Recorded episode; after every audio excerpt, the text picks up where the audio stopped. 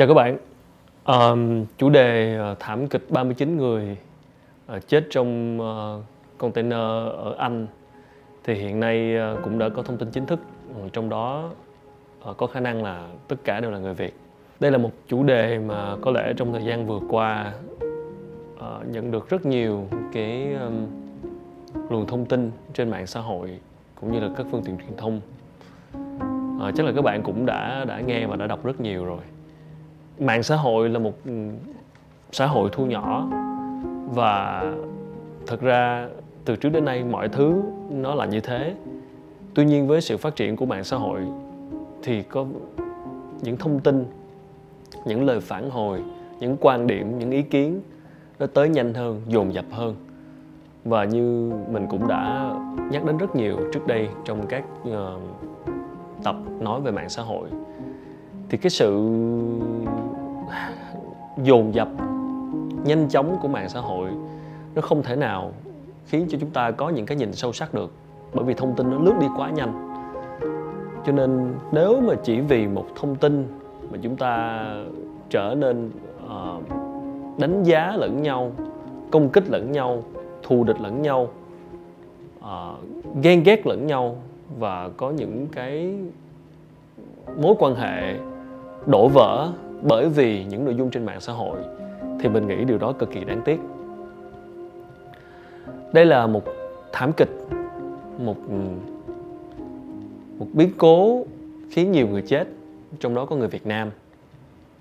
Tất nhiên ờ, với một cái biến cố như vậy thì ở mặt cảm xúc, tất cả chúng ta đều cảm thấy đau lòng, bởi vì đó là những người đồng bào của chúng ta.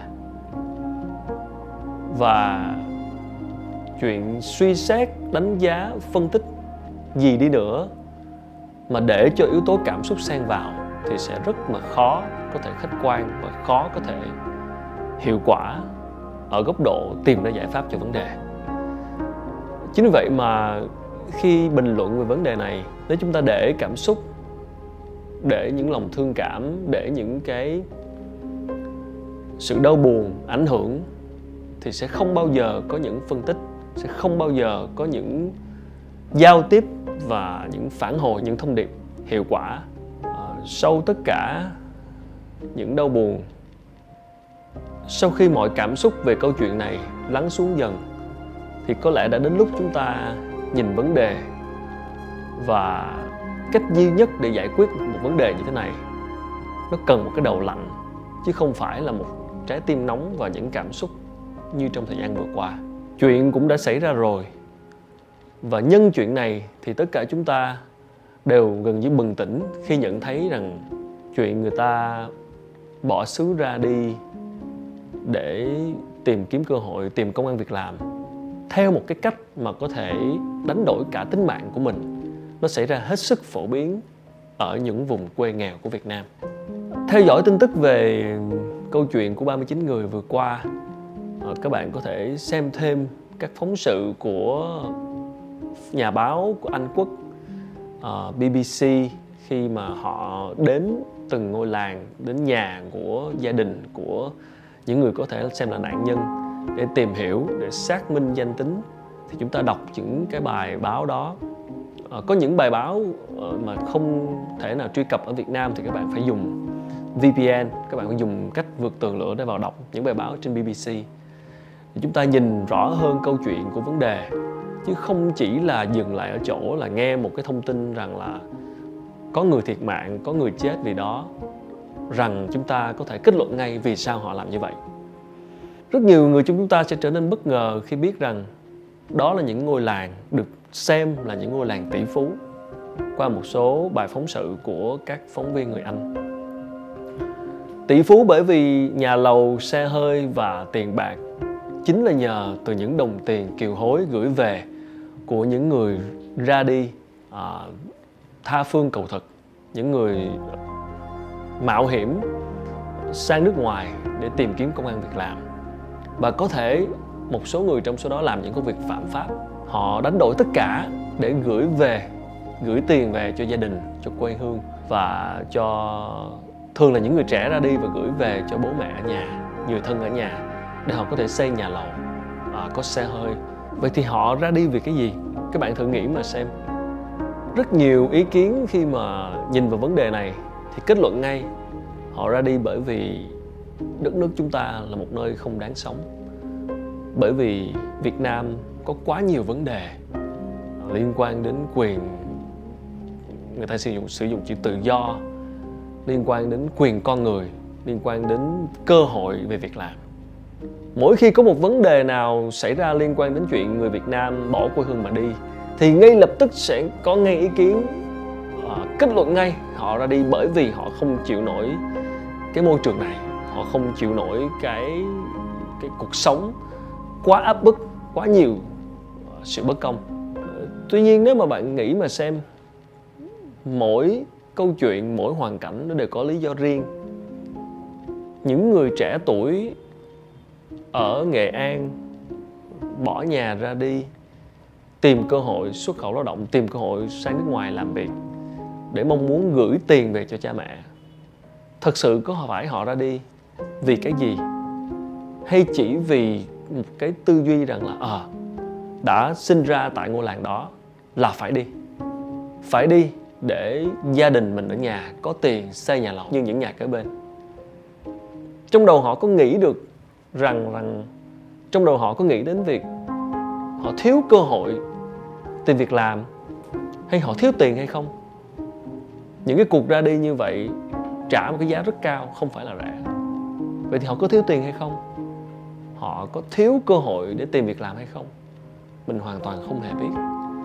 Hay chỉ vì tư duy đã được mặc định sẵn trong đầu, sống sinh ra ở một nơi như vậy thì sẽ phải luôn đi nước ngoài để làm việc, để gửi tiền về, để cho cuộc sống ở nhà sung túc hơn. Tại sao có những người cũng nghèo khó, cũng có những hoàn cảnh tương tự ở những nơi khác của việt nam thì không đi như vậy? Họ đi bởi vì có những cơ hội, họ đi bởi vì còn có những cái con đường, những cái cách tiếp cận, những cái lời chào mời của những tổ chức buôn người đó cũng được xem là một vấn đề mà chúng ta cần phải quan tâm.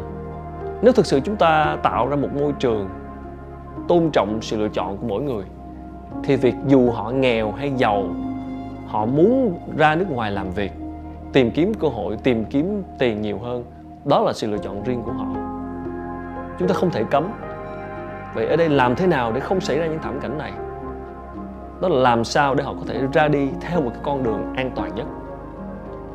Đó là một trong những vấn đề thật sự cần được quan tâm. Tại sao những bọn buôn người vẫn có thể chiêu dụ những người ra đi như thế?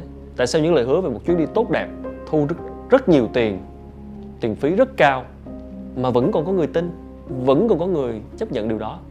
Tại sao cái bọn buôn người vẫn có thể hoành hành tại những nơi như vậy?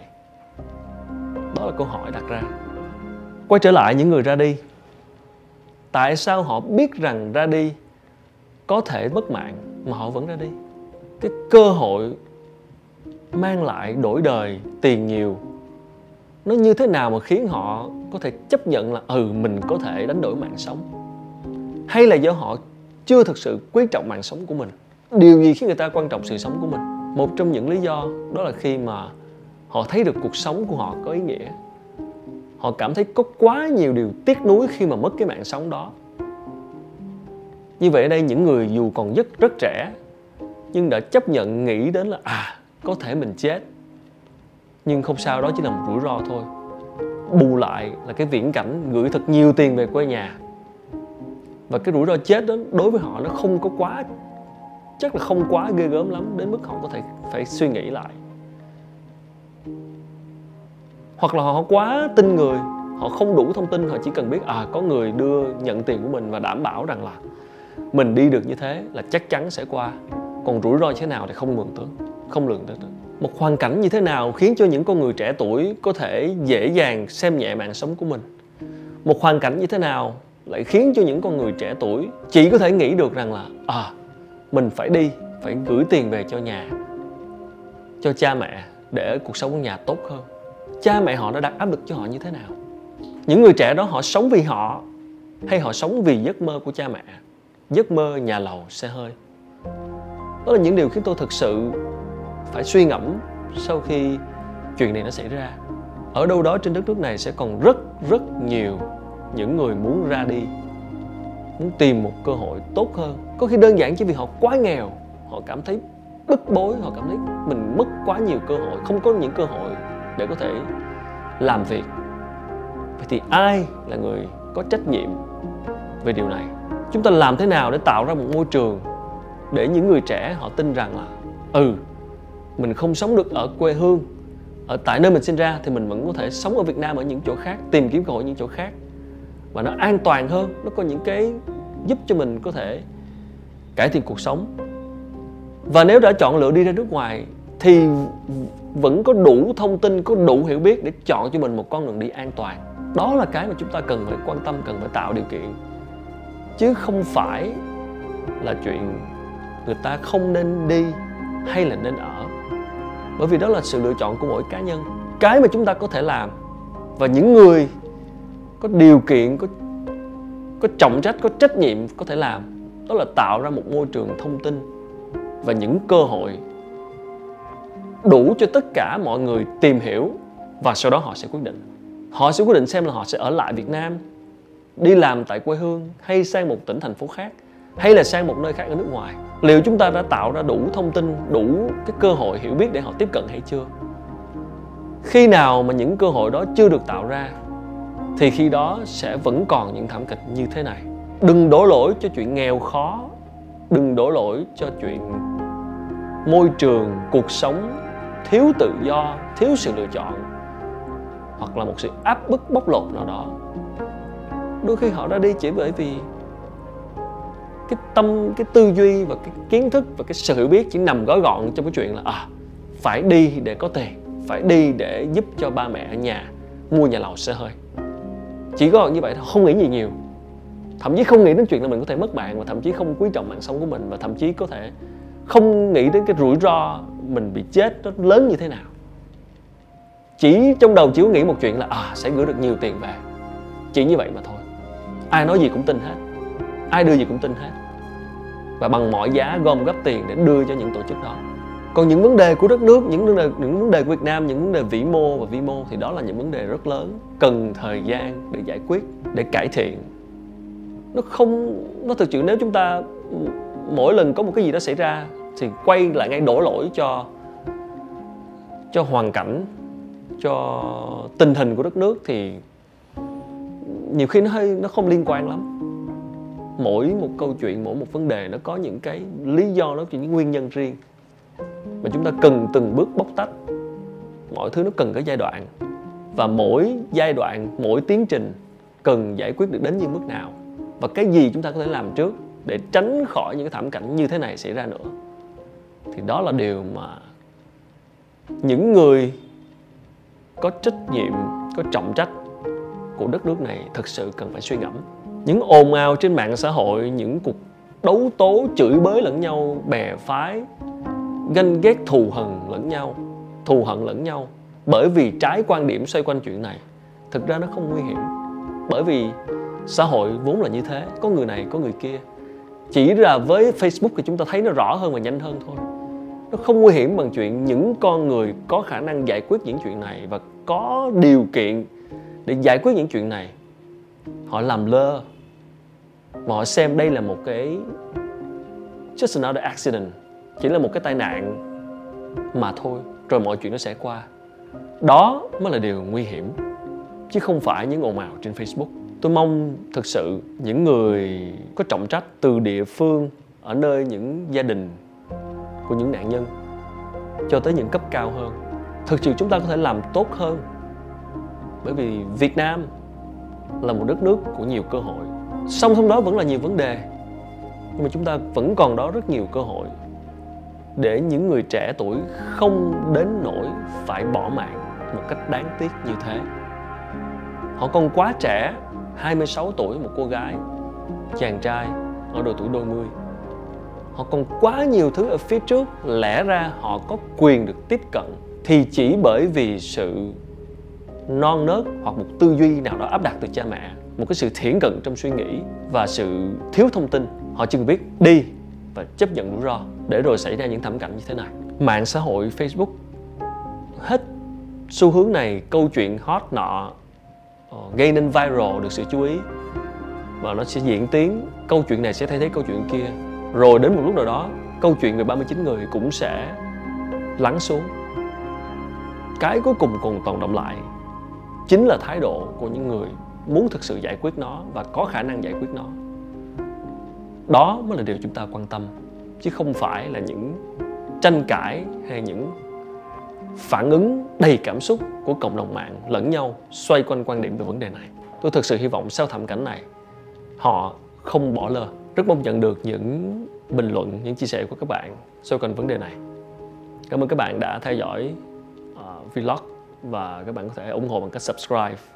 Xin chào và hẹn gặp lại trong những tập kế theo